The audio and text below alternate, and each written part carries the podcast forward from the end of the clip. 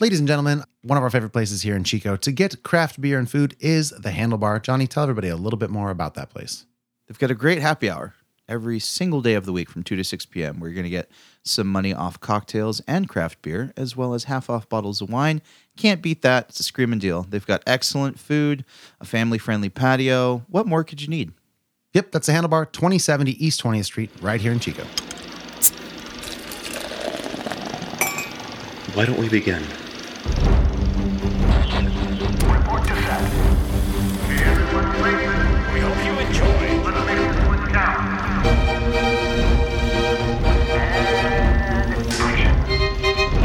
This is Fresh Hop Cinema. Hey, and welcome to the show. This is Fresh Hop Cinema, a podcast and sometimes radio show based in Chico, California. My name is Max Minardi. I'm Johnny Summers. Welcome to the show. Thanks for having us.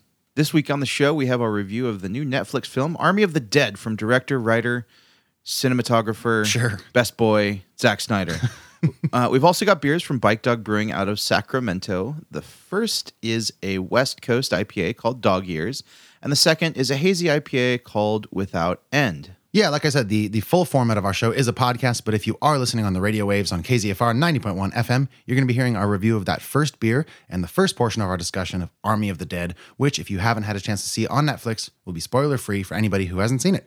That said, if you do want to hear that full podcast conversation, you can find our show, this episode and more than 200 others, all the way back to 2016, at any of the following locations. In your SoundClouds, your Spotify's, and your Apple Podcasts, where you can leave us a rating or a review, or any other place that quality Palmcasts are found. Sure. Uh, if you're a social media person, you can find us on Instagram and Letterboxd and Untappd. You can; those are all different things that you might know if you're into those things. There's ways to look at our photos and our film reviews and our beer reviews, and we are at Fresh Hop Cinema at all of those places. That's right. And for all of that stuff, uh, crammed into a magnificently curated digital mansion, check out our virtual podcast home at freshhopcinema.com. If you want to write us with more than a sentence or two, or even would like to send in voice memo, mm, perhaps, mm. with your, your smartphone and maybe an email, you send that to fhccast at gmail.com. We read it. We love you. We'll talk about it. We might even play it. Fair. Okay, let's talk about Patreon for people that don't know. It's a way to support this show for a dollar an episode, three dollars an episode, five dollars an episode. It's a tiered donation type system where we give you fun stuff in return for showing us your gratitude in the form of money. Um, and to all of our patrons right now, we actually, for the first time in I'm going to say months, have not recorded bonus content before recording this main episode. So, Johnny, I don't even know if we've talked about it. I think it'll be a fun one this week because we might just end the regular show and be like, let's talk about whatever we feel like talking about by the end of the podcast. Uh, Exactly. as long as you're okay with that, I think it'll be a fun, probably spicy random one where if you just like hearing our voices, you can find more of that on Patreon, going all the way back basically to when we started this podcast. In 2016, we have top five lists. Last week, we did a top five of our favorite heist movies, um, which weirdly would have worked for this week also. Um, but we've done all sorts of stuff. Yeah, going back years, years at this point. There's must there's hundreds, there's hundreds of bonus contents on there. You guys could just eat your little hearts out. Again, that's patreon.com slash fresh hop cinema if you want to go. It's super easy to sign up. And like for the cost of four bucks a month, you can support our show and it makes our hearts real warm and happy. And we would love you forever, I think. Right? and our wallet's real chubby. Sure. Yeah. Keep those wallets chubby. Okay. Johnny Summers, that is the housekeeping. I believe that's all we had to cover before we get into this. Uh, you picked out beers this week. You picked out the brewery. You picked out two different beers, like you said. Bike Dog. I don't know much about these beers, so I'm hoping you can tell me a little bit uh, about about Dog Years, our first beer. Yeah, man. Let's get into the fun part. Let's let's drink some beers. That's why we started this thing, being silly geese drinking beers in your kitchen. Ah, the good days. All right. So Bike Dog, we haven't revisited them. I haven't personally in quite a long time, and I don't think we've ever done them on the show. I looked into it, couldn't find much of a record, and also they are now home to one Kyle Letty that just recently left New Glory and Oh, is now the head brewer at Bike Dog. Hey, so Kyle. I figured this would be a fun time. He's kind of a friend of the show. It'd be Sure. fun to see what he's doing over there. And since both of these beers were canned within the last month or two, safe to say these might have his fingerprints on them. So, a little bit of background on Bike Dog. Mm. This is the story of four friends and coworkers who turned their shared passion for bikes, dogs, and brewing into one of the most redundantly named craft breweries in the world. At Bike Dog, we're serious about beer, but not about ourselves. So come have a drink with us at our brewery and dog friendly tasting room in West Sacramento or at their new tap room on Broadway in Sacramento. Pretty stoked. Never been to either. So I think, uh, depending on how these beers go, maybe something I need to keep on my radar a little bit more is places that I work into the rotation when I'm hopping breweries down there. Yeah, dude. So, have you ever been to a Bike Dog? No, and I I actually didn't. I, for some reason, I had it in my brain that it was like near Reno. I don't know why. Um, it's a shame because like I drive through. I was in Sacramento this week. Um, I've had a bit Totally. of a, a travel-y kind of week, but still, like I didn't know it was there. Like Sacramento, um, and the greater Sacramento area is a pretty bumping hot spot for breweries these days. Not that In- Bike Dog's particularly new, but like I'm just learning about more breweries in the area.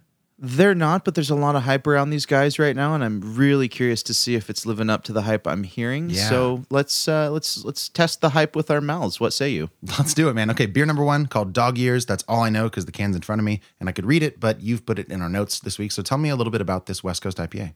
That's right. This this thing clocks in at seven percent. There were no IBUs available, but I'm going to assume it's bitter. Maybe we'll take a guess and make up our own rating. Sure. And from the can, it says a clean and delicious IPA with an initial citrus sweetness, journeying through flavors of peppery crackers, honey, resin, and cantaloupe. Mm. So it's kind of saying all the right things, including West Coast. So For me, I mean, this one, I I wanted to do a West Coast and a, and a hazy just to get like a full, you know, some range. Let's see what these guys are about. So obviously, I'm going to start with the one that I want to drink more. Sure. That is Dog Years. It looks gorgeous. Have you d- tasted it, smelled it? Yeah, I just poured it. I first drank also like super super clean and light, which kind of caught me off guard. I- Maybe it was just the the introduction of the peppery cracker flavor description you said that I was kind of expecting something a little spicier. Um, but this is pretty clean and really light. Doesn't drink necessarily like seven percent. Although I guess I could be convinced seven's kind of in that sweet spot for me. Where like this could be a really big feeling beer or kind of small, and this feels definitely on the on the less uh, less aggressive side as far as like it's not kicking any doors down at parties. It's kind of sneaking in. Yeah, totally. I mean, especially when we drink a bunch of craft beer all the time, it's kind of like seven percent used to feel a lot bigger, and now it's like okay, cool. I mean, this is it's not as daunting of a number, you know. I think once you get out of drinking like five percent beers all the time, it's it's Sure. really not that intimidating. That's that's a pretty standard ABV for a West Coast IPA, I would say. I like this beer quite a bit. It's really smooth. I definitely see like the pepperiness. Uh, I was concerned with the words initial citrus sweetness Mm-hmm. because I don't want my IPAs to be like super sweet up front, and I feel like that's it's very vague in its citrusy sweetness. I would definitely not have have labeled that like right up front. It's it's there's some pithiness there, but there's definitely not like a big orange citrusy sweetness that I would have called out right at the front. Are Yeah, you getting well- more just bitterness up front? No, so I get I get definitely some citrus. I don't know that I would call it citrus, citrus sweetness necessarily. Like that's a weird branding move, I think. But what is jumping out to me is on in the citrus uh, spectrum is like a lemon, like a lemon quality, like a real sort of almost like a lemongrass, like a light sort of yeah, like like tart tart lemon. You know, not like a mild Yeah. lemon, but like a real tart lemon that I think Okay. is is pairing pretty nicely with the bitterness that this IPA is offering. Yeah, But yeah, I I'm with you. It's that. not not orangey, not that at all. No, but I think maybe them not being 100% accurate with the the advertising helps this beer out a little bit because I was expecting it to be sweeter than it is. Pleasantly surprised that it's not. It is super well balanced with a nice bitterness. I mean, it's it's mellow, pithy, a little zesty, but I wouldn't call it sweet. Uh, definitely get some of the peppery cracker resin for sure. It's dank. It's you know, yeah, like hop resin. Yeah, yeah. Yeah, or yeah. Well, which I, that, let's let's distinguish because I think those are different. I mean, they're very similar sometimes, but I think in a beer like this, I think the distinguishment should probably be made. Like this isn't to me terribly weedy, you know? No, it's it's definitely like a little piney. Yeah, like that hop that whatever the differences are, if you like put like a really weed danky kind of IPA versus a really like bright citrusy piney one. I- You could call them both resinous kind of, but they're very different descriptors. I think. Yeah, and I think the first thing that you would really key in on in defining something like that is the smell. 100%. This does not Nope. have a, like a dank smell at all. This one like it has a really mellow nose for as big and bitter bitter as it is. I was expecting it to smell a lot more aggressive. dude Uh, it's it, this- yeah it smells like a like it, it- i'm maybe going out on a limb here but to me it smells almost like like a wheat beer with an attitude you know Seriously, yeah, it doesn't have like an IPA nose, which I think probably. I mean, so much of your sense of taste is linked to your s- smell. Like Yeah. maybe that helps with it not being overpoweringly bitter because you're not getting that big dank, like smoky, For sure. smell. But I like this beer a lot. I think it's super balanced and really drinkable. I love that it's fresh. I mean, this was canned. What I want to say, April eighth or April twenty third, something like that. Mm, Six weeks or so for us. Oh, actually, sorry. This was canned on five eighteen. Oh, sweet. So like a week for us. Yeah, this is like a week okay. old. That's great, This- man. Yeah. and th- that was another reason I wanted to grab this. Luckily, Kevin at Spikes let me know, like, hey, I got some new stuff in the back that hasn't made it on the shelf yet. Shout out. And there was like six cases of Bike Dog that hadn't made it to the shelf, and I'm like, ooh, you're like a week old. Yeah, you're going on the show. What's up? Yeah, that's great, man. Yeah, I mean, it's it's a super drinkable beer. I, I I know that like in Chico last week for the weekend, I think it was over the weekend. We just had like thunderstorms and it was mm-hmm. raining, uh, but you would never know that going outside today. Do you know? Do you happen to know? I feel like you know this off the top of your head, like how hot it is today. Oh God, I think it was supposed to be like 87, 89 today. God, I'm gonna melt this summer because I, I would have bet money on like 90 plus. Yeah, the high is only 86 today. Good on me. Okay, well, Yeah, that's a it was, problem uh, for the future. It's 101 on Sunday though. What? That sucks. Yeah.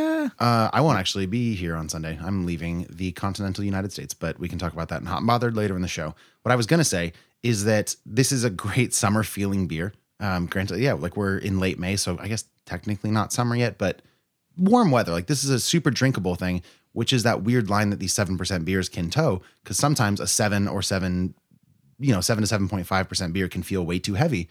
And I'm like, I would not touch this with a 10 foot pole in the summertime. But this one, I'm like, I might grab this by accident and accidentally drink too many.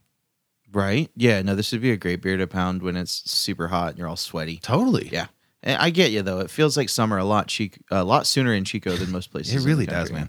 Um, okay, let's talk negatives. You got anything you don't like about dog years? Um, not too many negatives, man. This is a really solid beer. I think it it, it finishes from the only thing I might pick out is it finishes a little bit dry and um a little bitter like on the palate. Like it doesn't necessarily have that flavor that makes me want to immediately drink it again. Mm-hmm. But I mean, that's not something that a lot of West Coast IPAs do. So That's true. can't even really count that as like a full flaw. That's like a that's like a half a flaw. That's like half Okay. a point. Okay. But I mean, yeah, overall, this is a really solid beer. I think if you can get this fresh, I would put it up against most IPAs coming out of Northern California right now. Honestly, All right. That's I don't totally disagree. I don't even think I I don't think I disagree at all. That's yeah, fair. It's a super solid beer. I, there's nothing jumping out at me either. I'm, this is like real solid. It's not yeah, it doesn't have that sort of wow factor that some do for me. Um, I hate that I keep going back to Mayberry from El Segundo, but it is it just left such a strong impression on both of us. So it's kind of my go-to. Like well, Max, that's why things are a ten. I know. So like that's the standard. yeah, so like this isn't doing that for me. It doesn't have that magic sort of bow sort of thing, but it's still real, real good, man. I, I'm stoked we're drinking this first. Like we've had over the past uh, few months. Like I know we've had some that we were just like, this is this is not good. Um, and this is this is the opposite of that. This is good. It's very good. I think I agree. I'm ready to rate it. I am too. Why don't you go first? Uh, for me, this beer's an eight one. All right, eight point one. Very good. Uh, how far would you travel for this beer, sir? Since that is your scale. Probably not farther than Sacramento. It's, well, lucky for you, you don't have to. In case it wasn't getting distro here, that's as far as you'd have to go. Yeah, but I mean, like hour twenty minute drive. When you can pop in here, you can go to places like Fieldwork, maybe hit Slice on the way That's home. what I'm saying. That's so cool. You know, and then New Glory, obviously. Sure. There's just in track seven, even there's Yeah. there's a lot of good stuff in Sacramento right now. I've never been to track seven. I like a lot of their beers. Surprisingly, there's Why do you say like surprisingly? because I'm surprised that I like a lot of their beers. It surprises me. Something I don't know. Yeah, I feel like their Panic IPA is kind of it made its rounds. It was real popular for I feel like a couple years there, maybe two years ago. Um, and I just don't care. I was never wowed by it. Like it was fine, I guess, but it was always on tap and it was kind of always old. So I never I never latched on to track seven and by by product proxy. I mean, uh, never went to the brewery when I was in Sac. So maybe I'll change that if you really stand by it. Um, I think that the brewery in Natomas is nice. I think Okay. Natomas itself is nice. It's a nice part of Sacramento. Um, it's you know definitely on like the northern outskirts of Sacramento. Mm-hmm. I think it's it'd be worth a pop in at the very All right. Excuse me, at the very least. Plus, Track Seven's made some really cool like one-off beers, Okay. like some some brewery only releases that I think were would be worth it. But uh, I think definitely Bike Dog's worth it. I want to get down there. I'm looking forward to checking out their spots.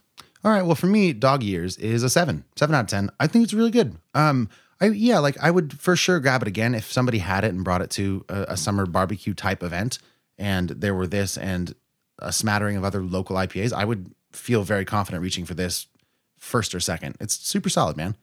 I like it a lot. Me too. It's good stuff. It's a good start from Bike Dog. today. Absolutely, it is. strong showing. All right. You've been listening to Fresh Hop Cinema. You get a chance to try Dog Years from Bike Dog. Let us know what you think. Yeah. Please give us an old email or a voice memo at the email at fhccast at gmail.com dot com, Dot com. Wah. dot cam or find us on social media at Fresh Hop Cinema. Let us know what's happening in your life. Yeah, we teased this at the top of the show. We are covering the the latest and maybe greatest, maybe not, film from Zack Snyder called Army of the Dead. It came to Netflix recently. We're going to talk about it without spoiling it right after this trailer, so don't go anywhere. Mr. Ward, how would you like to make $50 million? There's $200 million in the vault beneath the strip. With a 32 hour window to get it out. Find the safe. This should be a simple in and out. It's not too late to go back. If you're gonna play the game, boy, you gotta learn to play it right. Again, that was a trailer for Army of the Dead. Let me assume my my best narrative trailer voice. Give me like the inner world. That's exactly what I mean, man, you get me. That's exactly what I was going to do. Okay. uh, what's this synopsis from by the way? You put this in here. Just This, Just- I believe, is from Rotten Tomatoes. Okay. From filmmaker Zack Snyder, Army of the Dead takes place following a zombie outbreak that has left Las Vegas in ruins and walled off from the rest of the world. When Scott Ward, played by David Bautista, a displaced Vegas local, former zombie war hero who's now flipping burgers on the outskirts of town he now calls home, God, this is a run on sentence, is approached by casino boss Bly Tanaka, played here by Hiroyuki Sanada, it's worth the ultimate proposition. It is also with the ultimate proposition. Break into the zombie infested quarantine zone to retrieve $200 million sitting in a vault beneath the strip before the city is nuked by the government in 32 hours. Driven by the hope that the payoff could help pave the way to a reconciliation with his estranged daughter, Kate, played by Ella Purnell, Ward takes on the challenge, assembling a ragtag team of experts for the heist. That's right. This movie was directed by Zack Snyder. It was written by Zack Snyder. The cinematographer was Zack Snyder. He did the catering. He My actually God. cooked all the food. He held the boom. Yeah. He did the makeup. It's insane. I don't think that's true. He did a lot. Basically, we're saying this is Zack Snyder's vision. Yes. Through and through. This film, like I said, stars Dave Bautista as Scott Ward. His daughter, for some reason, is along on this mission. Her name's Kate. She's played by Ella Purnell. Omari Hardwick plays this dude named Vanderohe. Uh, Ana de la Reguera plays Maria Cruz, is an old friend of uh, Scott's. They they've all known each other over the years, and this is like, got to get a team together for this this potential suicide mission. Whatever. Theo Rossi plays Bert Cummings. Johnny, go ahead and take that if you are feeling good about German. Matthias Schweigenhofer. Wonderful. He plays Dieter. He's he's the guy that has never once dreamed of going in to kill a zombie, but he knows how to pick locks and crack safes. So they got to bring him along. There's this gal named uh, the Coyote or Lily, and she's played by Nora Arnezeder. And then again, Hiroyuki Sanada, who's having a good year with this in Mortal Kombat, plays Bly Tanaka, the mastermind rich guy that sort of hires them all to go in and, and take on this this impossible mission. That's right. This dropped in theaters and on Netflix on the same day, May 21st. I think it might have come out a week earlier in theaters, Yeah, but uh, yeah. either way, dropped on Netflix for streaming at home May 21st, Friday, and it is two hours, 28 minutes long, rated R for everything you could think it would be rated R for. man, I was thinking about this as I watched this because because we'll talk Zack Snyder filmography in a minute here, I imagine. But ev- there's no, I don't think there's a 90 minute Zack Snyder movie that exists. And I realized the reason for that is because he probably writes a normal length script and then half, literally like half of his movie is in slow motion, and it just drags out every moment, man. There's that so was like much jo- slow mo in his movies. that was the joke that the Snyder cut of the the event, what not the Avengers, Uh, whatever, uh, Justice The- League. Justice League would have been an hour shorter if there wasn't slow motion. He loves slow motion. Like it's uh, it's his favorite thing, and I like. And we'll talk about also the lenses they shot this on because it's got a specific look. Army of the Dead does.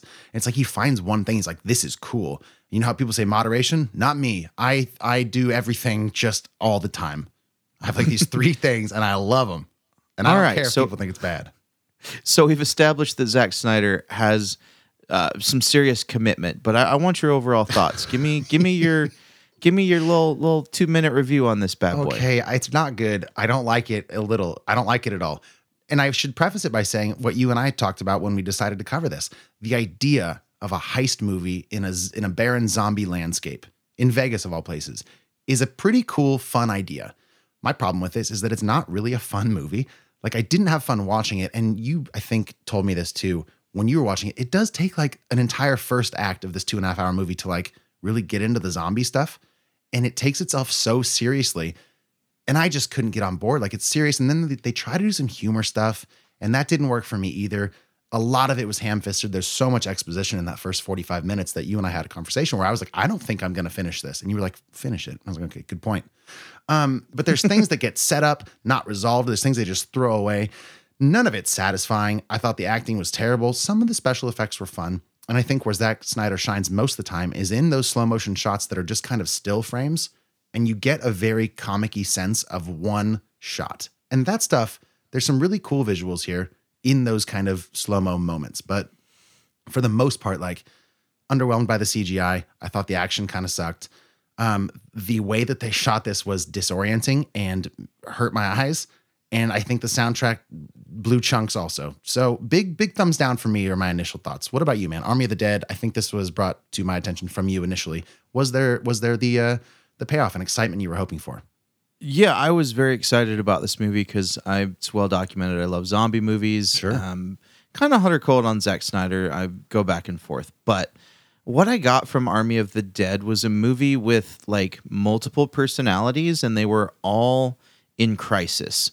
So I mean, you have this zombie movie, survival horror. Okay, you've got that. Then you've got this heist movie that's like kind of comedy ish, but not. Mm-hmm. Like you said, it kind of tried to take itself seriously and then like flipped on a dime and then tried to be funny. And it's, it was really frustrating because do one or do the other. Like if you're going to make a serious zombie horror film, do that. Don't give people dumb jokes and don't try for the humor. Like there's a middle ground that can be reached, but I felt like it was very, very forced in this mm-hmm, movie, mm-hmm. and that middle ground was not landed on. And the third personality is this undercurrent of just drama. Like Yeah. we have like deadpan serious drama in the middle of a zombie heist comedy. Can you can you Not tell me a little bit? What do you uh, without spoiling? I guess what, anything specific? Because I think that I agree with you, but I want to know exactly what you're talking about. Well, I mean, every person on the team, it seems like, has a really terrible relationship with Dave Bautista. Oh, sure. And he's using this time like in a bunker, trying to not get their faces eaten off to like, you know, talk to his old girlfriend and reconcile with his daughter. Like, Yeah. I should I should have been there. I know. I. I'm like, dude. You guys are trying to not get your faces eaten Yeah. off by a zombie tiger. Sure. Come on. I cannot take this expository drama seriously. So I felt like for me, this movie did not stay in one lane. This movie was essentially a drunk driver on a five lane freeway. It was hitting the rail, it was in the center divide, it hit a couple minivans. At one point, it tried to rob an armored truck for no reason because drunk. It was just yeah. all over the place. Like the direction of this movie is in serious question for mm-hmm. me. Like, who's, you know, we established that this is Zack Snyder's vision through and through. Well, man, like, I'm really questioning your abilities to have direction through and through on a good movie. Like, this was so all over the place and straight up boring at times. God, it, it was so boring.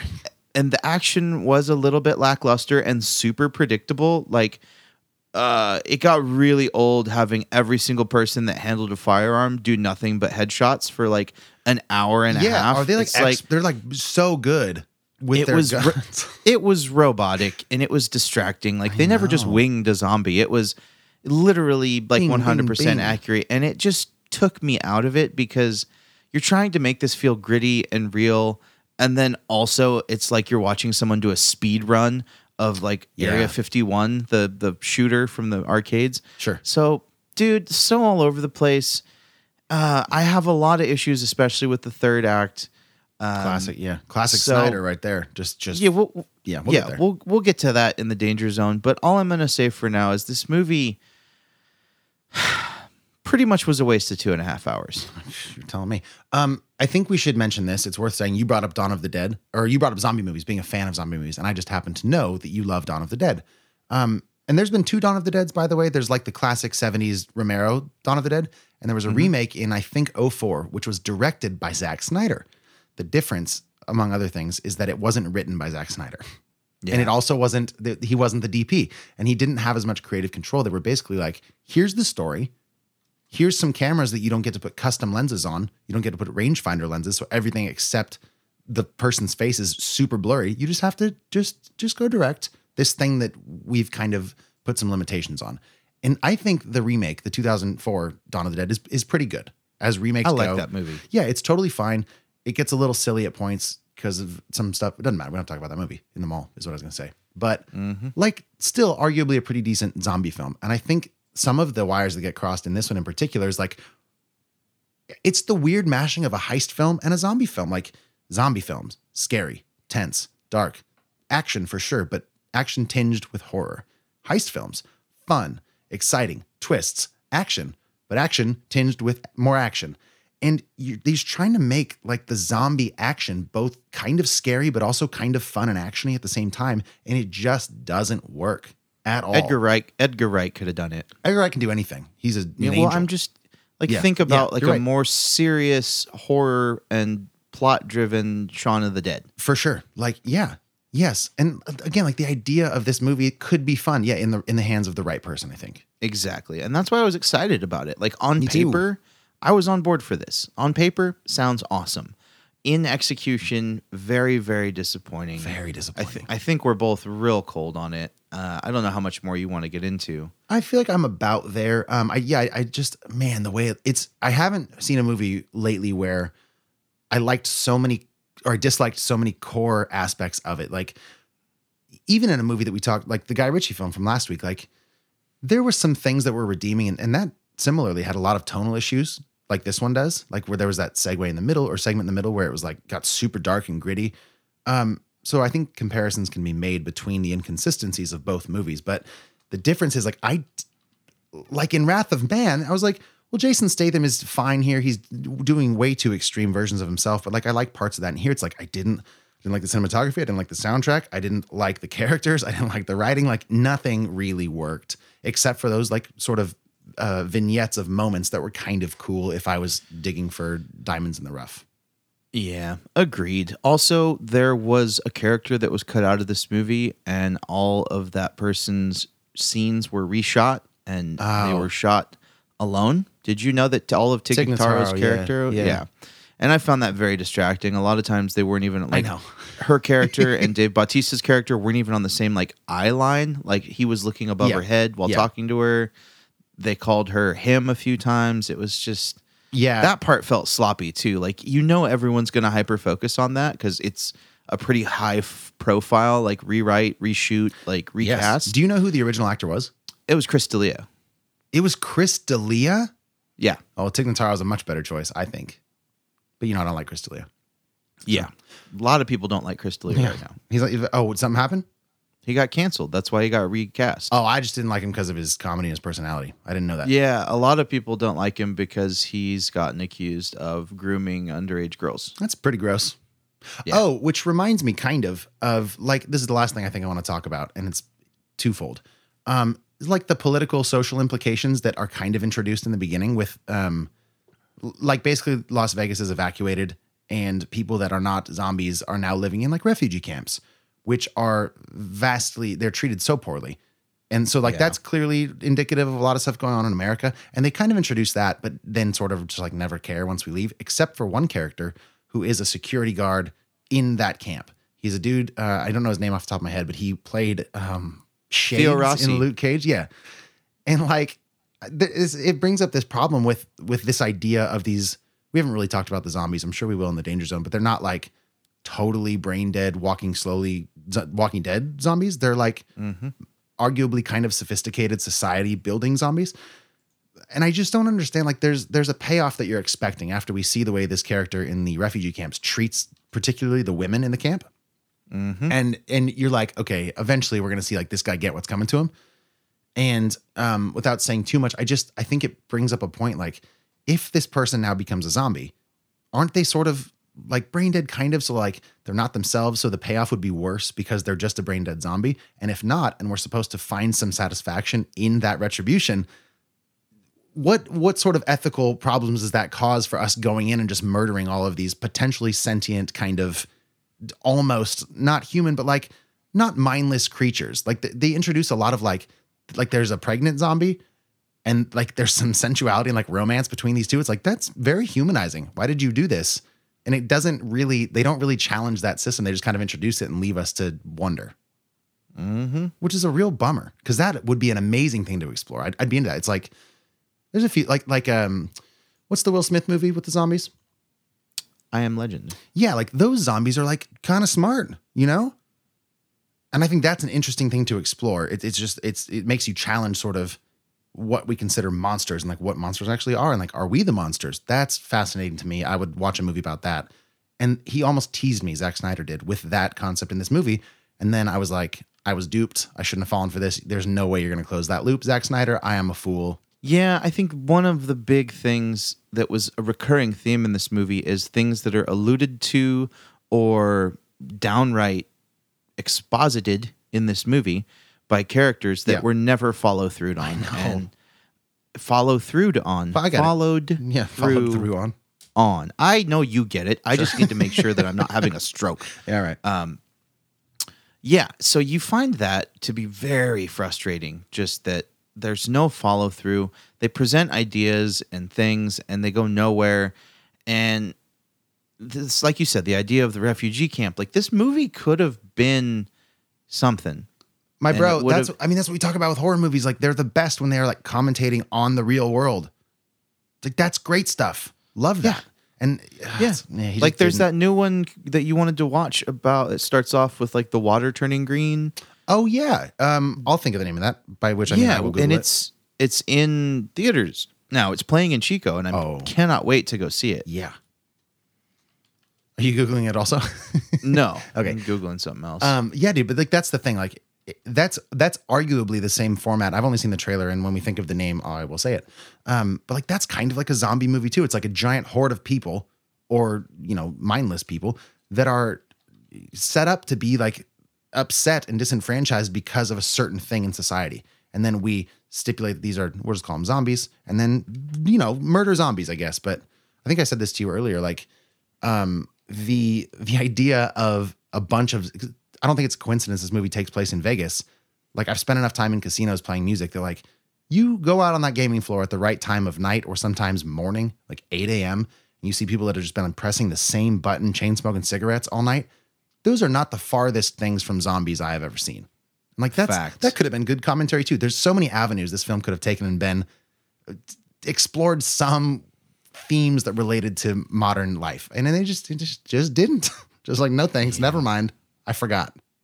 I guess exactly. Well, unfortunately, we cannot rate movies on what they could have or should have been. We I can only know. rate them on what they were. And my friend, I think it's time to do just that with this here zombie flick. What do you think? It's I agree. It's one of the worst movies I've seen in quite a while. It may be one of the worst the, the worst movies, the worst movies I- I've ever seen. It's possible, but not in a fun way. So I never want to see it again. I never want to think about it again. I barely want to talk about it more, except to point out more things that I really hated. So I'm gonna go one out of ten, dude. I think it. I think it's trash. Yeah, for me, it's a it's a two it's a two point two. Oh, you generous. You like it twice as much as I did. Apparently, Plus some change. Uh, just to be clear, it's out of 10. 2.2 is not a good rating. Everybody, don't get confused. Don't get us wrong. no, it's it's real bad. Okay, well, once again, you have been listening to Fresh Hop Cinema. If you get the chance to see Army of the Dead, um, and you want to let us know if you agree with us or perhaps you disagree with us, please get in touch. Find us on social media, like we said, at Fresh Hop Cinema, or like Johnny said, send us an email to fhccast at gmail.com or just head to our website, freshhopcinema.com, for film reviews, beer reviews, and podcast episodes, again, dating all the way back to 2016. To all of our listeners on KZFR, the full length version of today's conversation will be available tomorrow morning at 7 a.m., wherever quality podcasts are found. And to all of our podcast listeners, we'll be right back after this with The Danger Zone. Danger zone. Danger zone. Danger zone. Danger zone. Danger zone. Welcome to the Danger Zone. We're going to talk spoilers for Army of the Dead. Again, it is streaming on Netflix or perhaps in a theater near you if a theater near you is open these days. We're going to talk about it like we've all seen it. We're not concerned about spoiling anything. Uh, so brace yourselves if you haven't seen it. And if you have, you know, here we go. Johnny, you here's my thing. This is the thing I want to start with, and we can work our way back if you want. All you, right. You're on record many a time saying, I love movies where everyone dies in the end. Now, I have found myself at a bit of a cognitive dissonance point because everyone dies in this movie at the end, by the end, rather. Um, Mm-hmm. And you don't like it. I simply did not care. Yeah. Okay. the thing is, like, I have to care if the characters die. At, at the end of this movie, I was like, will it just fucking end? Okay, Yeah. fine. They're dead. Can it end? And then it didn't end when, know. when Bautista died. It just kept going. It just kept going, Max. It kept going and going and going like a zombie, just crawling at me. Oh, nice. Just terrible. Um, my first question is how stoked are you that we didn't go to the theater to see this? sometimes I wonder if a shitty movie is better in a theater. And I think that there is the power of the cinema to do that for some films. Now, I don't think, let me rephrase. I think that I would have enjoyed my experience watching it more in a theater with like you or with friends. Like this is what I had to do was watch this on a Tuesday after six to seven hours of really intense manual labor alone on the couch. And that is not when you want to watch this movie, you know? No, like i- i- if nothing else, it would have been good to enjoy this with like a shared misery Totally. uh, together. You know, Yeah. like you, you're not. At least we would have gone through this experience together, and we could have just been like, "Well, fuck, you want to get drunk?" Dude and that's the other thing like you told me to like well just have a beer. And then i hung up after saying yes and then i realized i didn't have uh, beers at my house. What i did have were costco frozen vodka popsicles. Hell yeah.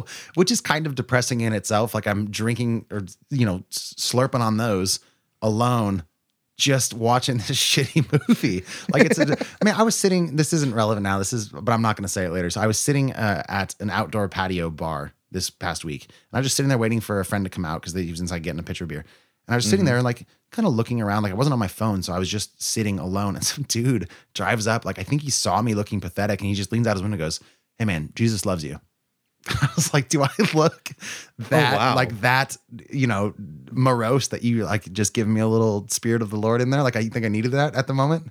Damn, dude, and it wasn't like a funny haha. No, he was like, It was, it was- like my brother. I'm looking out for you, and Jesus loves you. If I was smart or quick, I would have been like, this I know, but I didn't. I just was That- like, all right, and he was gone. He just drove off. Man, that's why it's hard for me to go drink at bars by myself. Because people tell you Jesus loves you. Well, I mean, if they did, that would make it even harder. But also, that might get make it funny for Yeah, me. No, yeah. just that feeling of like, wow, this is kind of lame. Like, you know, I mean, is it better than drinking at home by yourself? Well, Perhaps it's, it's sort of if a tree falls situation. Like if nobody drinks you, good God, if nobody sees you at home drinking alone, did it really Does- happen? Is it, does it count? Does it count? Exactly. And if you're out at a bar and people see you, it's like, well, there's documentation probably. Yeah, but also, you know, we live in a world where oh, we're going craft beer tasting. Like, got to try the new stuff on tap, and maybe he's just out meeting someone. You know, not a don't know. problem. It's a passion. I I think maybe that's like a COVID side effect Maybe. because I love going to the movies by myself. Oh, and like best. now it's like I would so much rather go with people, but then I went with Yes. people a few times and now I'm like, okay, I hate people. So okay, by, my, by myself is fine. We can Yeah, we can keep yeah. doing that. But I don't know, man. I think it would definitely have been better at least like I had Shalina here and it was better because we got to like bounce stuff off of each other and like yes. take a pause because it was like four hours long when we had to like I think I showered in the middle of this because I'm like, dude, we need to Did- like did you pause it or did you just, did you just let it run? no, I paused it. I watched Okay. the whole thing Okay. I and I didn't shower, but Yeah. it felt like I could have. Like, Yeah. it was just such a slog, man. This is the perfect time to use that word. Uh, yeah. And, and the payoff was non-existent. It was not a, a Oh yeah, fuck you for saying that. When you dropped off beers, I had like an hour left or 45 minutes left of the movie, and you were like, wait for the payoff. And I thought maybe there's a glimmer of hope. And and then in my brain, I also thought like, maybe he's lying to me. that seems like that would make more sense with this movie. So turns out I was. yeah, fair. Well, I wasn't. I did say wait for the payoff because that's what you do, Well, that's true. and it just never comes. So back to my sort of original question about people all dying by the end. The movie could have ended, like you said, when, of course, Dave Bautista has the final sort of head-to-head fight with the main zombie guy, Shamblers. They start actually; those guys were alphas. The Shamblers were kind of the whatever the standard zombies we all know and love. Um, There's a there's a caste system here, guys. Yes, very sophisticated. Um. Anyways, he gets bit, has to die. Daughter shoots him. Very poetic. He had to shoot her mom, sort of thing. But the movie could have ended there. As far as we know, everything is resolved. Um, but it doesn't. It goes on, and we see that our friend, played by uh, Omari Hardwick, whose character was named Vanderohe, spelled weirdly, um, has survived. He got locked into uh, the safe that was cracked by Dieter, who again, Johnny was played by what actor? Matthias Schweighofer. That's really good. That's great. I, just, I could hear you listen. I could just listen to you say that all day.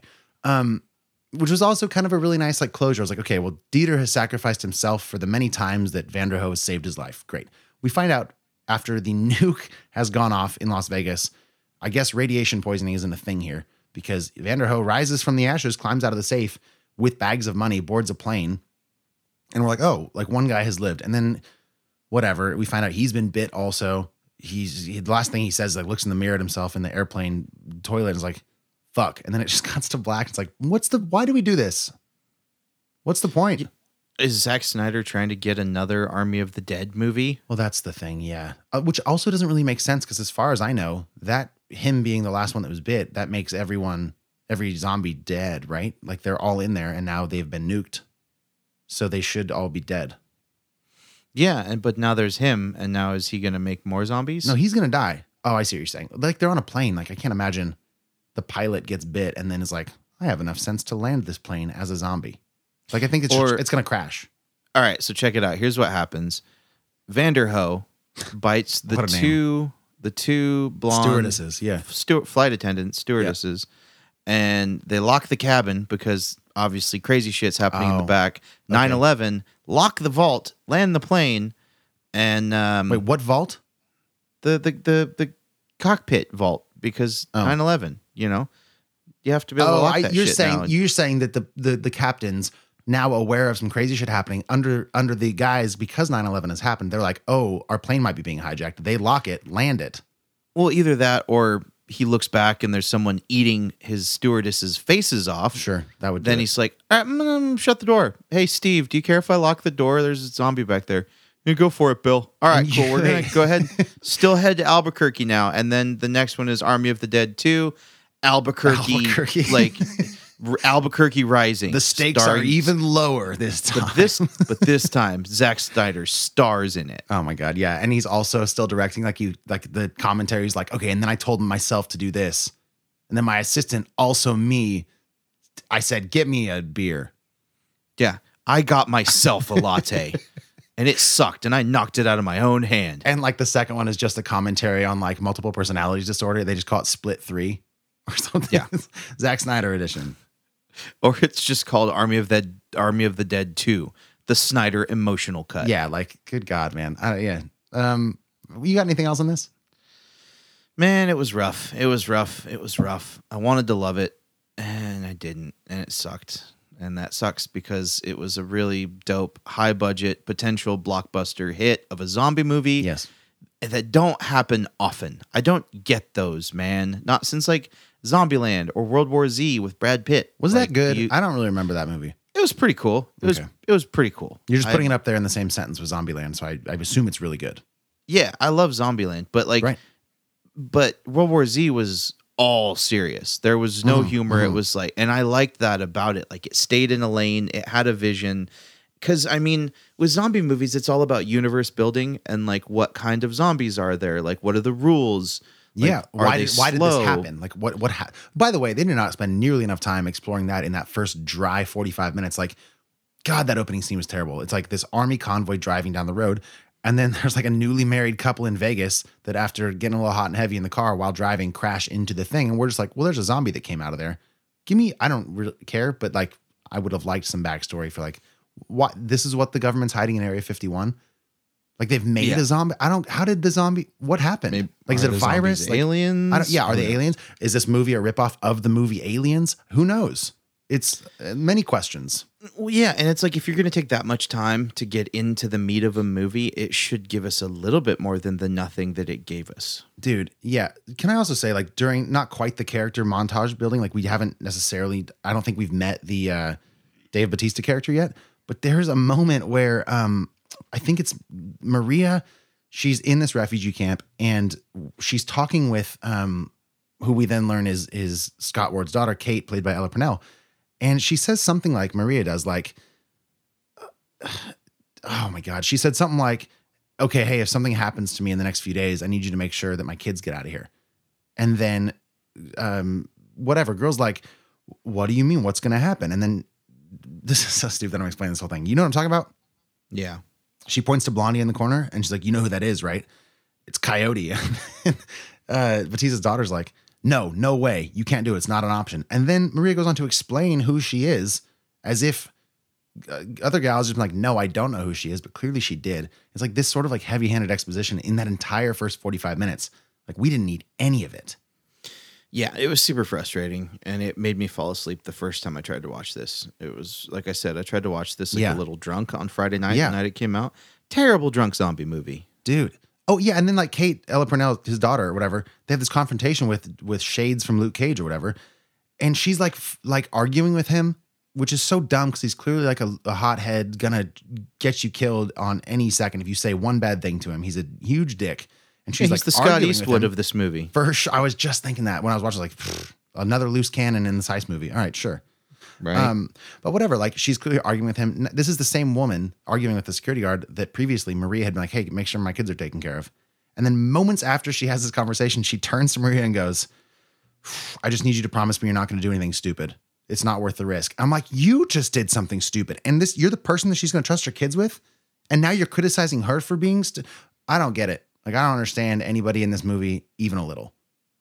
Yeah. I've seen this movie and I really don't remember what you're talking about. So that's how much That's of an fine. impact it had. Yeah, yeah. Like it's that it's yeah, it's just so much exposition and stupidity and it Yeah. made no sense. Most of this movie just made no sense. I feel like Uh, that's the bottom line here. on on the note of world building, you said like yes, and on the note of like you need world building in a zombie movie for sure. In a heist Yeah. movie, you need the montage interacting. And the stupid thing about these rangefinder lenses that he had adapted custom for this movie is that it takes away any sense of space. Like literally, I, w- I would say ninety percent of this, all you can see is the tiny bit of foreground that is in focus yeah. and I have no sense of of this post-apocalyptic Las Vegas.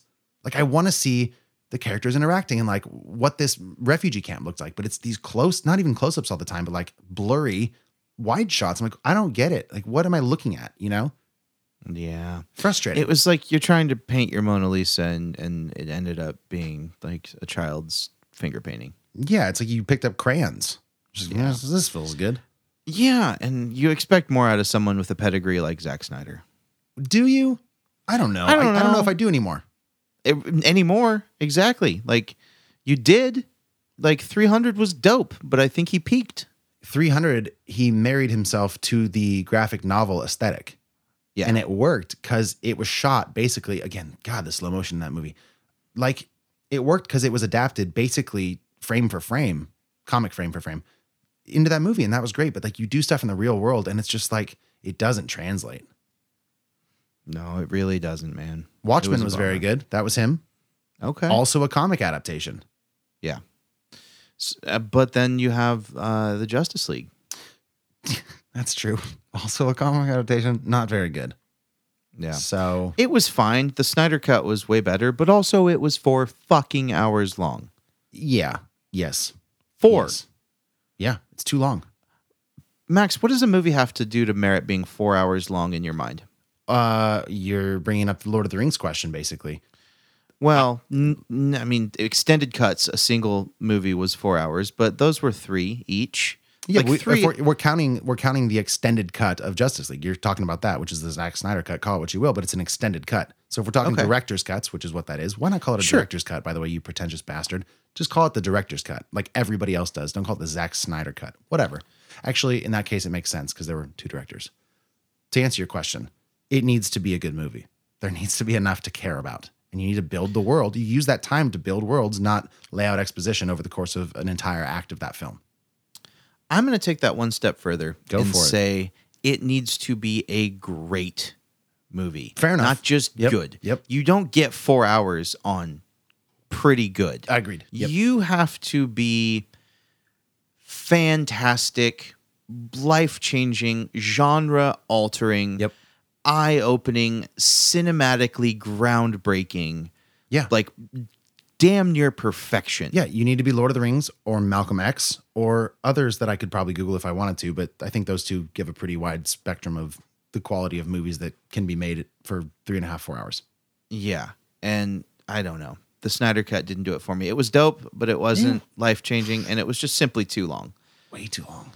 Like, I think I took a couple power naps during the slow motion scenes. You can, and you can wake up and miss not much. oh, he ran three feet. Oh, Yeah, shit. great. All right, I'll see you in another 10. All right. I'm going to throw up if I have to keep talking about this movie. Okay, again, we've been talking about Army of the Dead. Let us know what you think. We do. If you just want to take an email and just talk crap about it, great, send it our way. If you just want to tell us why we're wrong, I I would love to see a counter argument. I don't think I don't think there is one. So if you're the person that has one, please let us know. But in the meantime, Johnny Summers, you think time for beer number two? Oh, God, yes. All right, man. Uh, what are we drinking next? Without end. Oh, Is it you- beer? Is it a move? Is it a beer related to the movie we just talked about? Uh, that movie felt that it was without end. This beer is aptly named Without End. I'm sorry. Last thing, Army of the Dead felt somehow longer than the Snyder Cut while I was watching it, which is absurd. Because again, yeah, like you're saying, like it's four hours long. Two and a half hours felt like five. Isn't that nuts? Yeah. Okay. Without End is a hazy IPA, once again, from Bike Dog Brewing out of Sacramento, California. Like I said, hazy IPA. This one is also 7%. This is uh, going to be a fun comparison. That's why I thought these two would be really nice to sit next to each other. West Coast and a hazy, both 7%. Same brewery, both very fresh. Uh, I think you can't ask for much more. Sure. So, as a species, we must always strive for more. We must push through into the void, bravely facing adversity on our travels, just like Max watching this movie today. Thank you. We must always live without end for today, for tomorrow, for our ancestors, for the future generations. But today, we drink. Prost. Prost. Prost. Prost. Yeah, I don't. Is that we're so stupid? Do you know what Prost. language that is? Uh, it's German for It cheers. is. Yeah. All right, good. Um, okay. So predictions. Uh, my predictions for you is that you're gonna like this less. The style you don't love as much, but I think you will still like it. I've had a sip because my can was so full when I opened it, which is not a complaint. Um, but I just had to sip it off the top, and immediately it was much more bitter than I expected. So have you tried it yet? I have not. I was waiting to to get through reading it To stop see if- speaking? Sure, sure, sure. yeah. Um, okay, well, in that case, I'm pouring mine into my glass, and it's not also as orange as I thought. It almost just looks like, um, let's see, it's kind of like a, a murky yellow, like a little bit darker than a straw pale color, but not nearly on the level of something like uh, a Julius or many New Glory hazies. It's definitely more on, on the on the yellow side, at least in yeah, my, a little bit, my light. a little bit, little bit of a muddled yellow. Yeah, um, but it looks good. I'm also, by the way, I don't thank you for this enough, but a long time ago, I broke my my Spiegelau, also German, uh, IPA glass, which is the one with the little riblets on the bottom, and it kind of opens up into an almost tulip shape, and it tapers off in a really thin glass at the top. And mine broke, and you've lent me yours because you had a couple. And it's my favorite thing to drink beer out of when it comes to IPAs. And so thank you for letting me borrow it. And I haven't used it in a long time, so I washed it today for this, and it's going great. Absolutely. The uh, the vessel is sometimes as important as important as the liquid. That's why I'm drinking mine out of a mason jar. Oh my god, you savage! You drink it out of a mason jar? I don't give a heck, Man, man. good for you. Way to live. I do what I want. This is our show. We do it when we want and how we want. I was drinking mine out of an old coffee mug I used this morning. This, this beer tastes full- bitter. Folgers can I dug up from the yard. Yeah, you just pour the beer in there and let the grounds marinate for a while. Absolutely. I'm making cold brew beer. Have you tasted it now? Surely. I You've have. Okay, what you got? I like it, man. It's it's definitely less strong on the haze and the sweetness as a lot of beers in this category. I definitely am getting a nice balance between the bitterness and the dryness with that juicy sweetness. It's it's still present, but it's not overpowering. I think for me this beer is uh, is palatable. I think for me a really well done hazy IPA just kind of starts out at like a six eight, like by default. Like if it's just an average hazy, it's immediately okay. It starts at a six eight. Is that are you saying that is like it's a higher number or like a low number? Like what, what's an average West Coast IPA for you? What does that start at? An average West Coast is like a seven one, Okay, so slightly higher, but still higher. but still higher. Yeah, just and that's in my, my my brain the way my noggin works. That's just that's where it starts for me. And if it's terrible, it's like immediately plummeting below that. And if it's just fine, I think that's that's my like my real just average okay everyday drinking number. Okay. So yeah, so I think for me, all hazy IPAs start out as like a six eight, and then they either go below that or shock me and go above that. Are you shocked right now? I don't think I'm shocked. Yeah. Okay. I think it's fine. I like the melony notes. Yeah, for sure. Um, I will say it's more enjoyable than than most that I do and that we try on the show. I think one is going to be freshness, and two is Yep. hop presence for me. Uh, I really like the recipe of this beer. I think it's it's tailored for my drinking sensibilities. I like this beer. It's it's definitely to my taste when it comes to this style. Um, is it life changing? Is it something brand new? Is it blowing my mind? No, but it's good. It's solid. I'd say it's probably a little bit above average. Like I said, I like the melony notes to it. I like the dry finish. I like a little bit of a hop bite. Um, pretty good. Pretty well balanced. Well made. I think it's pretty solid. For anyone interested, the hops in this particular beer are Citra, Simcoe, and Mosaic. And I'm developing this theory that I do not like when Mosaic is in hazy beers. I love it in a West Coast, but if it's a New England style IPA, I think it hurts the beer's rating in my brain. And part of the reason for that is there's this thing that happens where the beer is sweet and like definitely that melony stuff you're talking about up front, but there's a heat that happens and it mm-hmm. doesn't translate in my brain necessarily to bitterness. It it translates to heat and it's the back of my throat and it feels like there's this alcohol burn coming after the fact of me drinking. And I it's just this weird like it just doesn't match up in my brain. It always throws me off and I'm pretty sure the mosaic is the culprit almost every time. Interesting. So for me this is uh, below average certainly for hazies. Yeah, I could see that. But maybe people don't mind that. Maybe people don't even experience that. Maybe that's just a thing for my palate.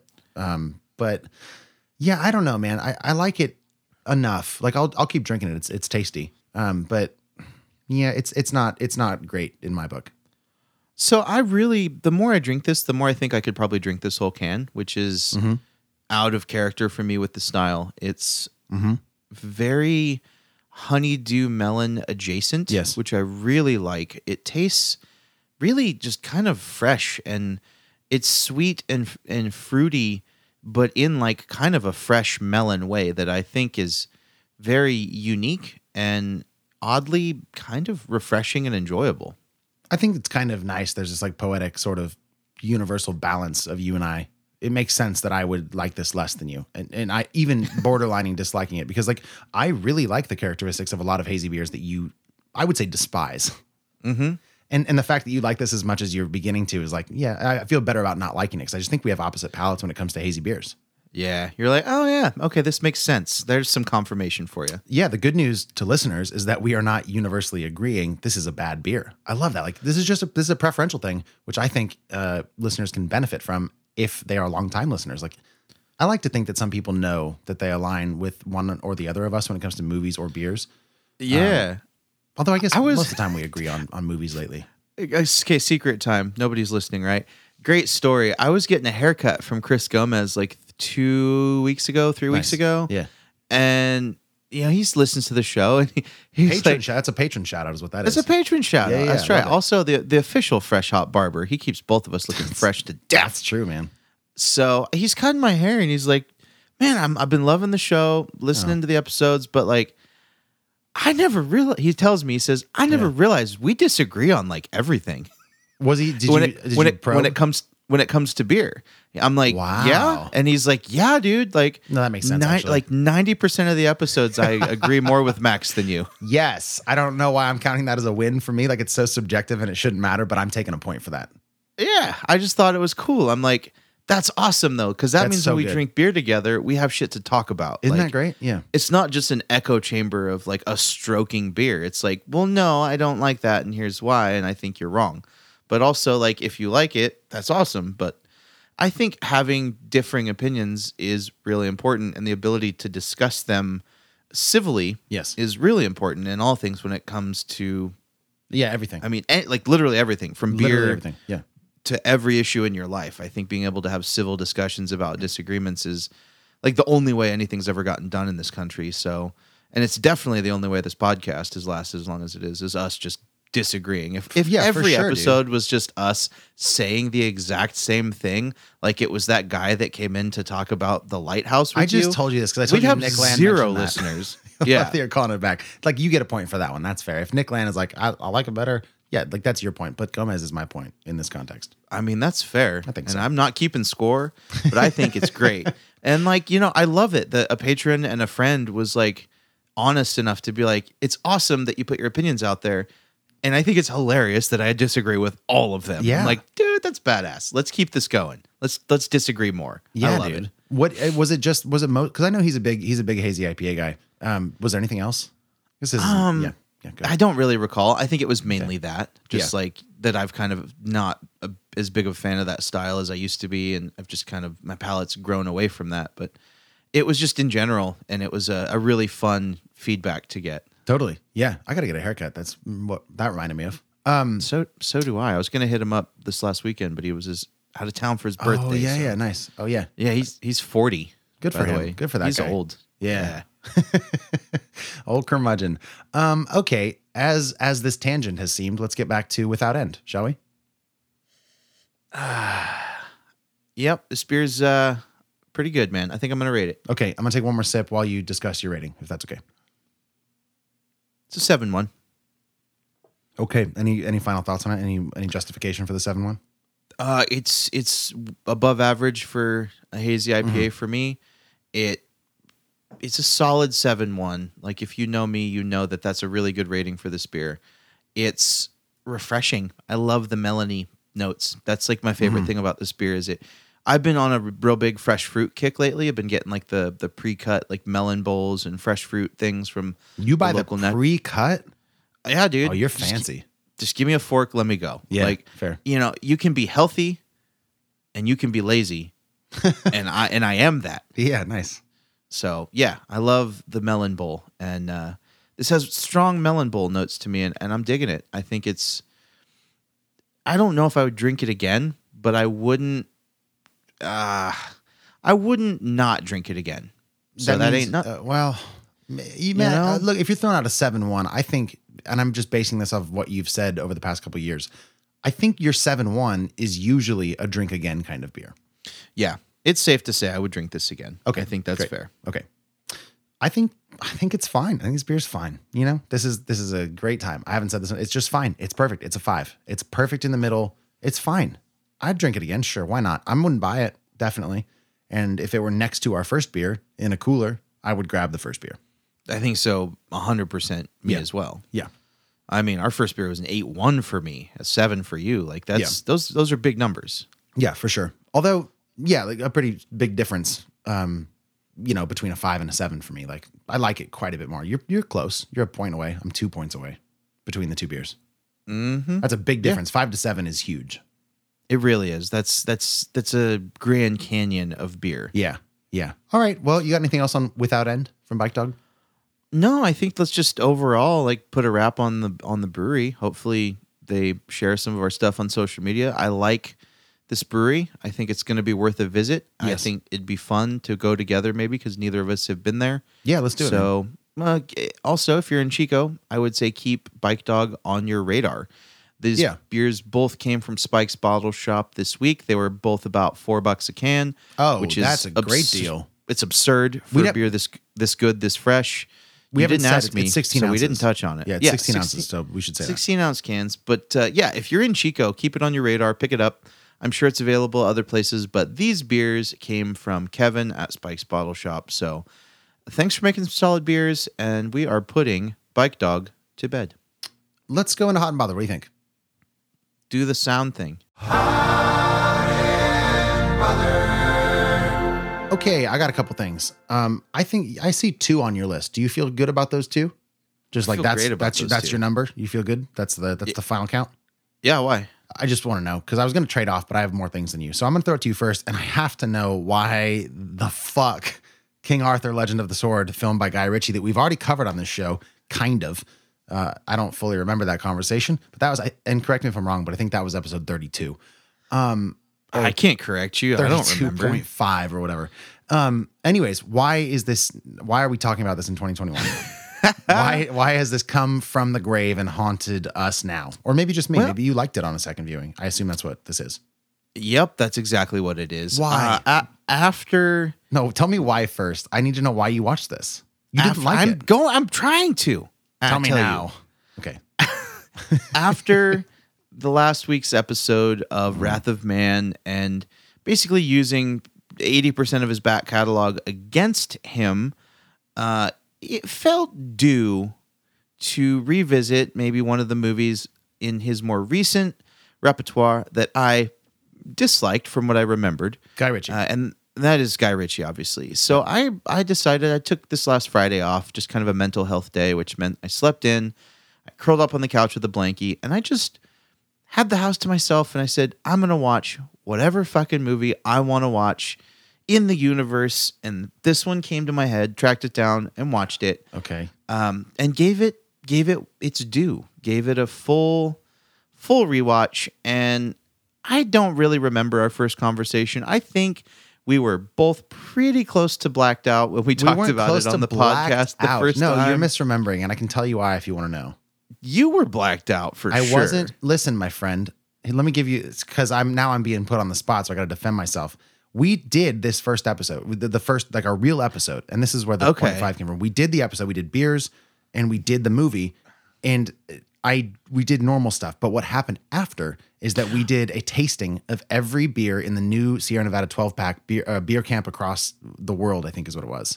Oh, that's right. Now, we drank by like the end of that night, I was Yep. I well, it doesn't matter. You got to be on Patreon to find out what happened. But that is the that's what you're referring to. I was fully aware of the King Arthur Legend of the Sword conversation, and I thought it sucked.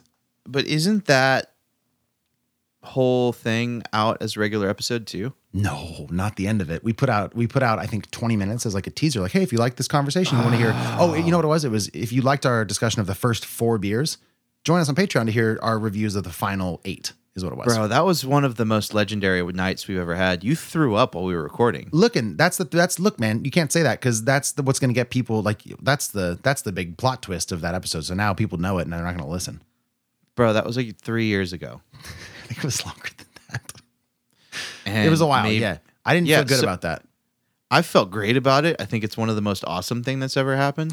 Uh, but that because there was like a Four Loko there just for fun with the twelve beers. that Fun's a weird got word. You know what Yeah, happened sh- is like Shalina was over that night, and it was John and Shalina, and like you and I had a lot of quote unquote work to do. That like we had to catch up on obviously notes and Patreon and the main episode, and then they were like sitting out there, and we're like, yo, we should all just do this together. And then I remember specifically there was like a shot of vodka that happened.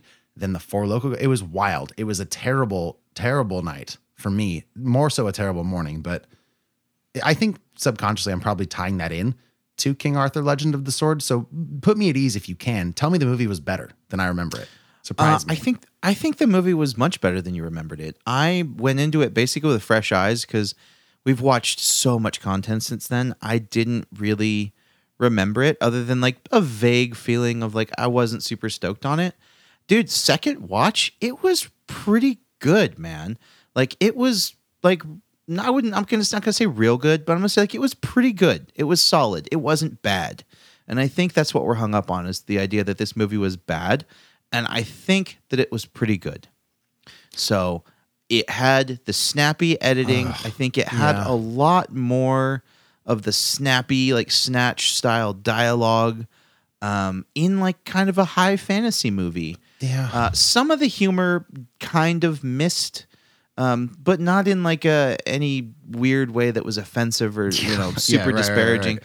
It just it just wasn't the best, but it wasn't bad comedy objectively. It was just not maybe the best fit, not funny. but like but for sure the special effects, the story, and the action of this movie, and also I kind of forgot how good Jude Law was in that movie Yeah, I think As- he's underappreciated in a lot of stuff. like as the villain and like Oh. Eric Bana was in this and like there's a lot of good actors in this movie I know. um that I feel like it's worth another watch just if you're in the mood for kind of like a fast-paced slick talking action movie cuz honestly second watch I enjoyed myself quite a bit it had a nice pace to it that was so snappy that it just keeps you engaged the whole time especially when you put it up against something like an army of the dead where it was just a trudge i mean Yeah. king arthur legend of the sword was like Don't say sword. it was like uh you know like a tight 90 that was just well put together so Was it 90 I'm- minutes? i think it was pretty pretty pretty concise if i'm not mistaken I'll double check. double check Yeah, that was man, 2017. Um, my bro. Okay, so a couple things. Um, um, where's the runtime? 100. Yeah, 100. No, 100 is two hours long. Two hours and six minutes long. oh, okay my bad And on my Letterboxd, I didn't write a review, but I gave it one out of five stars. damn Now, son I might be slightly misremembering, but there's no way that 2017 me missed the mark by that much. Like maybe it's a one and a half or two, but like it's not a. I'm not going to rewatch this movie. if i had to rate it on Letterboxd right now i'd give it like a two and a half That like purely fully middle of the road, like a five out of ten. If you had to convert it. yeah like if it's for me if out of 10 i'm giving to give it like a 5.8 out of 10 Oh my god, it feels high. Um, I, I stand by it dude i stand by it do you think i you're- enjoyed it Do you think you're subconsciously bringing in your um your sub you know your your uh your memory of thinking that you didn't like it? So like you were going in like, oh man, this movie sucks, and then you're like, oh, it's actually not as shitty as I thought. Do you think that's part of it? No, I really did go in pretty neutral, man. I was like, I, do, I don't remember because, like, I could say that, but it would be like, I couldn't because I don't really remember why I thought it sucked. That's fair. So I didn't have specifics to grasp. So I really, and honestly, I barely remember the plot. So it was just really just kind of going in blind, man. And I, I did enjoy it. I'm gonna stand by that movie. I think it was pretty cool. Did you just rewatch Your Highness, the David Gordon Green film from 2011, which is also a fantasy medieval kind of? Th- What's with you? You oh, you know you. Why why are you on this medieval kick? It feels good. It feels right. Uh, I like high fantasy. There's not a lot of new movies coming out, Some- and also they just put they just put Your Highness on Netflix. It's a It bad on- movie, man. Like it's not good. How was it? I guess. What'd What, you Your it? Highness? Yeah. Oh, it was absolutely fucking stupid. Did you like watching liked it? You did. Yeah, it's a bad movie, but bad movies are fun sometimes if you know it's bad and it knows it's bad. Like Danny McBride, Danny McBride's all over that movie. Yeah, it's the opposite of the Mitchells versus the Machines. It's Yeah. the Danny McBride show.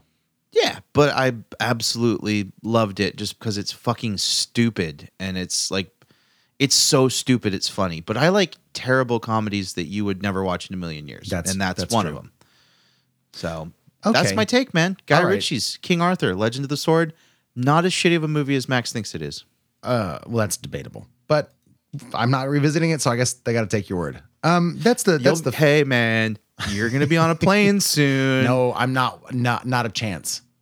And uh, you know what? I'm a little offended. There's so many movies, and well, I'll tell you, there's a list on Letterboxd that I made, and it's a com- combination of films that I've said you should watch that you haven't seen, and movies that you've told me you'll go back and watch. And the list, if anybody wants to follow me on Letterboxd at Max Minardi, the list is called Johnny's Broken Promises, and it's a list of movies that you've told me you're going to go back and watch. I forgot that that list exists. yeah, I'll that's so print it out on a poster for you. And this movie, King Arthur: Legend of the Sword, is not on that list. You know what is on that list? Uh, Little Women, Ma Rainey's Black Bottom, Only God Forgives, The Farewell, Pain and Glory, Color Out of Space, which you still haven't seen, The Bling Ring, The Nightingale, Captain Fantastic with Viggo Mortensen, The Maltese Falcon. Watch any of those movies.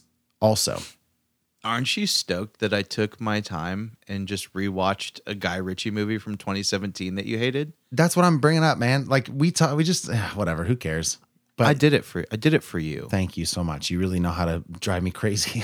well, it was relevant to our discussion last week. I just thought we'd like, be done talking about Guy Ritchie for a while. Like I thought we you did it. thought you thought you thought wrong because uh, dude the gentleman was a goddamn near perfect movie and i'm like i can't just be Mm. discrediting this guy's whole body of work like it feels too easy I wasn't asking you to discredit his whole body of work, just most of it. Yeah, which we agreed on last week. I don't know what happened in your brain besides having a Friday off work where you're like, I'm gonna, I'm gonna just, I'm gonna, a day off for mental health in my brain is not, is basically watching anything but Guy Ritchie or perhaps Zack Snyder. It's like you took an anti-health mental mental health day. Well, I think this just proves in my head, which kind of a sneaking thing that I knew is that I like more of Guy Ritchie's movies than I don't. I'd actually like to see that list, that Venn diagram. That's not a Venn diagram. It's just a, you know, two different Like things. a pie chart. Sure. Um, because I don't think that's true. I mean, Aladdin sucked. Sure. Wrath of Man sucked. Yep. There's others. Everything else I've been pretty pretty on board for. Yeah, I guess. Uh, the Sherlock Holmes might be the tiebreaker. Those those movies might kind of be the make or break. I enjoyed all of those. I I like the first one, kind of. I like yeah, I like him with Robert Downey Jr. and Jude Law. And like Robert Downey Jr.'s acting style plays really well off of Guy Ritchie's direction. Yeah, that's true. Because he's so quippy and fast. Like he's good at that kind of exactly. It just fits. Like you know that's how that dude jokes around. Yeah. Like it just made sense to me. So I really did like those. Same with Charlie Hunnam. Like it, Yep. he's good at that kind of thing. Hundred percent. That's why you see uh, him recasting a lot of people. Like you see repeat castings on Guy Ritchie's part because Yes. he finds that chemistry and kind of just bankrolls it. And we've talked way too much about Guy Ritchie again on this episode. God damn it. okay, let me get through what's going to be a quick breeze for me, uh, and then we'll jump Okay. back to your other thing here. Um, egg on my face for thinking your your two things were going to be quick. I was a fool. bro. This is my moment in the hot, hot sun. Like hot and bothered is my shit, bro. Dude, this I is was- when I do my own podcast. I was doing some math. Yeah. I think most of the time when it comes to hot and bothered, like I say what I have to say in about three and a half minutes. And then the last 25 minutes of the show is you just like talking about stuff. It took you this long to notice that too. I mean, I'm like, I had a sneaking suspicion, but it was like, okay, now I'm going to, I'm to do the, I'm going to crunch them. I'm going to crunch them numbers. And I was right. Yeah, like you wonder why this is my favorite part of the show. I've never wondered. I understand. Um, I've di- I've taken a deep dive into the world of quantum mechanics, and I promise I won't talk about this for too long. But it was inspired by revis- revisiting Tenet, actually, not Marvel. Oh, okay. And I so I bought Tenet because I figured I'd watch it at least a couple more times because it's one of those movies that really intrigues my brain. Like I, I want to understand it because I think based on my faith in Christopher Nolan, I like a lot of his movies. I'm sure he did his work. So I wanted to understand kind of the concepts behind what he built his film on. And I got to tell you, quantum mechanics, wild. Um, there's a lot of if anybody's interested, let me know. Um, I'll send you some links to some videos. But it in the course of my hours, literally hours of listening to podcasts and videos of like learning about kind of the basics of what the theories of quantum mechanics are built on, Tenet makes a lot more sense, which is super cool. Like, and even if you don't love Tenet, I know you don't, but it, uh, like if you don't love Tenet, the idea of a sci-fi movie doing its research to be sci-fi accurate is super cool. That's pretty dope. I love that. Like, I hate watching a science fiction movie where they're like, everyone's standing dead still and they're like turning off the gravity and like things start floating. It's like, why, what triggered that? Nothing bumped those. Like, they shouldn't move. That's like, that's a law of physics. It's not going to move unless something initiates that and it's not going to stop unless an equal force opposes it. Like, that kind of stuff. It's like, do your basic research. And Nolan did that and more in Tenet. It's so good. And I'm still wrapping my head around the actual laws of quantum mechanics, but it is fascinating and, and so cool. I feel like you could do a whole podcast just on quantum mechanics from your bro science knowledge of it. Man. And I would listen to that podcast. No, you wouldn't. I would. I would to hear you explain it. I'm on board for that. We could do that for bonus content today. Uh, Max Minardi, TED Talk, quantum mechanics. Yeah, I'd have to do quite a bit of research to be able to sound kind of smart, but man, it's wild. The the quantum realm, which is a thing, props to you, Marvel, is a thing. It's real, and the laws of physics on our normal life size scale they don't apply. It's you can't think. Time is obviously the thing with Tenet. Like you, it doesn't work the same. It's not real. Time's not real. I, by every every understanding of quantum mechanics and how atoms function and how electrons move, time's not real. It's just not. That's so cool. So tune into the Max Minardi radio hour for that sometime. Anyways, I want to get that out of the way because that's definitely to most people probably the most boring thing I have to talk about. If you ever do a TED talk on this podcast, you have to call it that Grey Poupon. The Grey Poupon? That Grey Poupon, that TED talk. I don't know what you're referencing. It's Kendrick Lamar. That's Kendrick? Yeah. Must be new Kendrick. No, it's from Humble. It is? Yep. Uh, like I don't Pimp a think those words I don't think those words are in the same verse. Okay. But it makes sense in my head. So I'm here for it. Let me All know right. when that that podcast comes out. I'll listen to it. Okay, great. Well, I'll probably talk to you about it on on Patreon, and then Okay. that'll be it.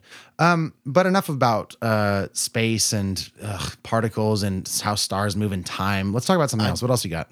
I'd wish you'd bring it back to Earth, maybe even to the water. Oh, is that where this game takes place? Oh, you're going back to me. I was trying to pitch it to you for Mass Effect. oh, well, I want to let you have the stage a little bit longer. I'll let you have the last word today. okay, great. Well, so a couple days ago, I had the urge to go kayaking.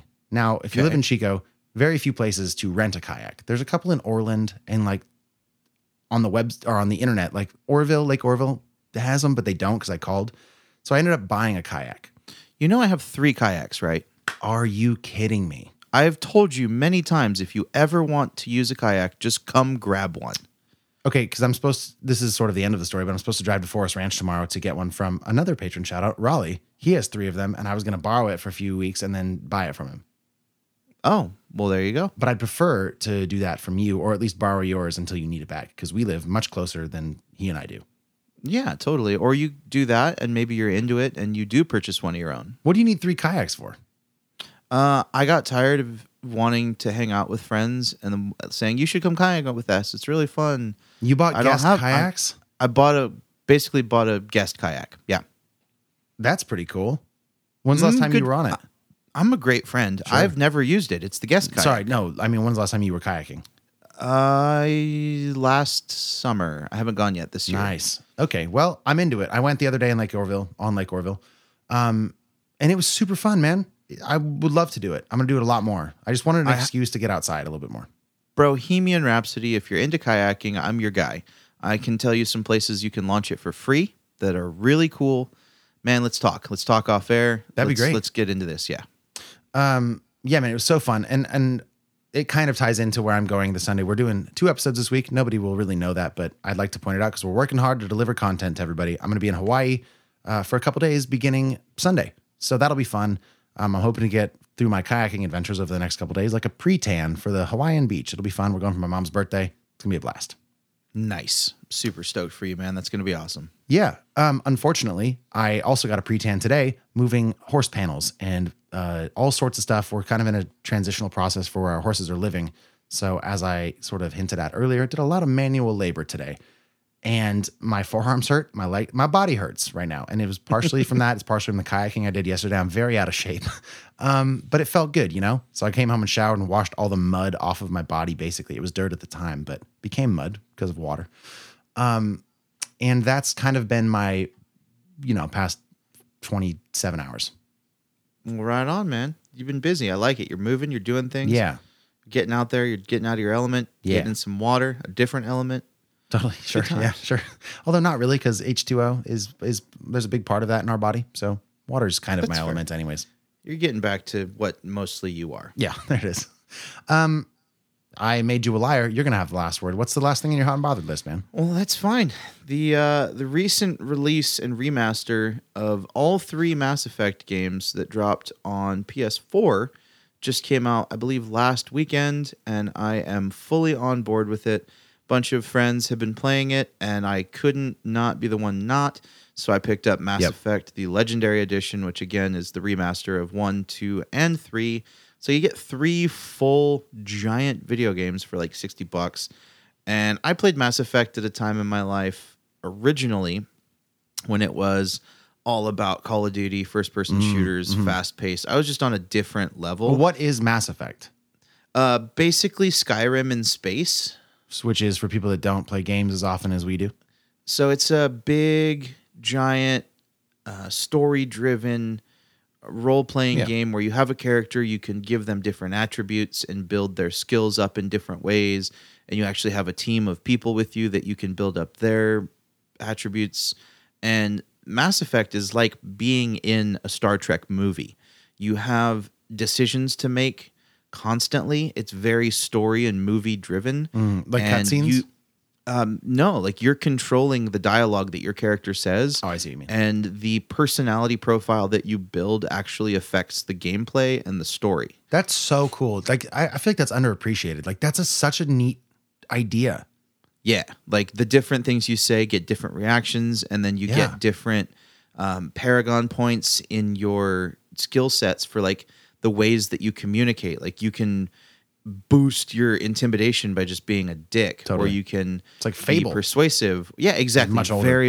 I bet you Shalina brought that up. I loved Fable. Yeah. Shalina brought that up. She's like, "Oh, so it's like Fable in space." And I'm like, "Exactly." Uh, but with laser weapons and zombie aliens, it's pretty dope. So it's like Halo meets Fable. exactly, it's Hable Hable. Yeah. so that's been my trip. I've been really getting into it and playing it when I can. Uh, obviously, just starting on the first one.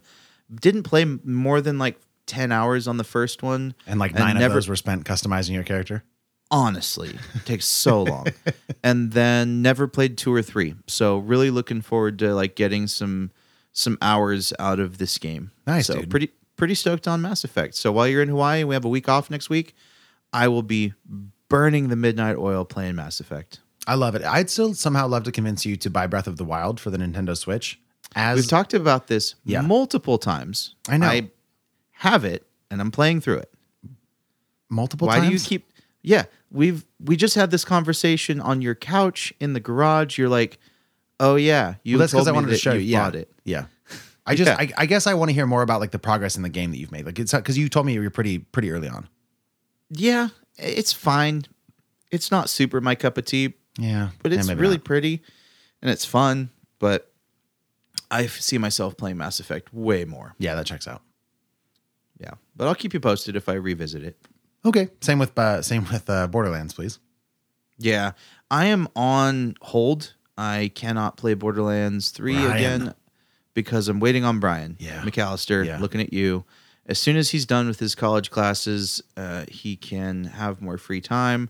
Uh, that's actually why I wasn't recording on Tuesdays and Wednesdays because that was like with his kids and stuff. Like those were the nights that he had free. Okay. So we were actually hammering out Borderlands 3 on Monday and Tuesday nights. Oh and Oh my then I would Yeah, so I'd see a movie on the weekend, play Borderlands 3 for like 4 hours a night on Monday, Tuesday, and then Okay. record with you on Wednesday. okay. Yeah. Because just, just to be clear, like I mentioned, like what do we record on Tuesday? And I'm pretty sure you were like, my Tuesdays are pretty like pretty stressful. They're pretty packed right now. Like my schedule's pretty tight. And you Yeah. said it like like it was a work thing, maybe, or like a like a stressful, horrible thing. And, and you're just playing video games with Brian McAllister. yeah, I was prioritizing what little time I had with him. I get and that. In hindsight, I probably could have just told you like these are the only nights I get to play it with Brian. Yeah. So sorry. Next time I'll just do that because you of all people would understand that. I mean, it's Borderlands. Great game. it is. We need to get you a PS4. We can play together. I know. Then we just, I think we'd stop recording the show. That's we just do that on every night. Like I'm, yeah, I'm free for sure. Our podcast just streams on Twitch now. Um, I got nothing else, man. All right, let's get out of here. This has been a long one. Okay, thank people and stuff. And I'm just gonna drink this beer as you close this out. Yeah, thanks to everyone, our patrons, our advertisers, Max.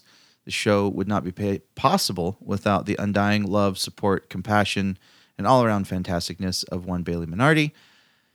Uh, thanks again to all our patrons. Uh, thanks to Max. I'm Johnny Summers. Be good to each other, drink good beer, watch good movies. Said that out of order. Don't care. It's my sign off. Love you guys. Bye.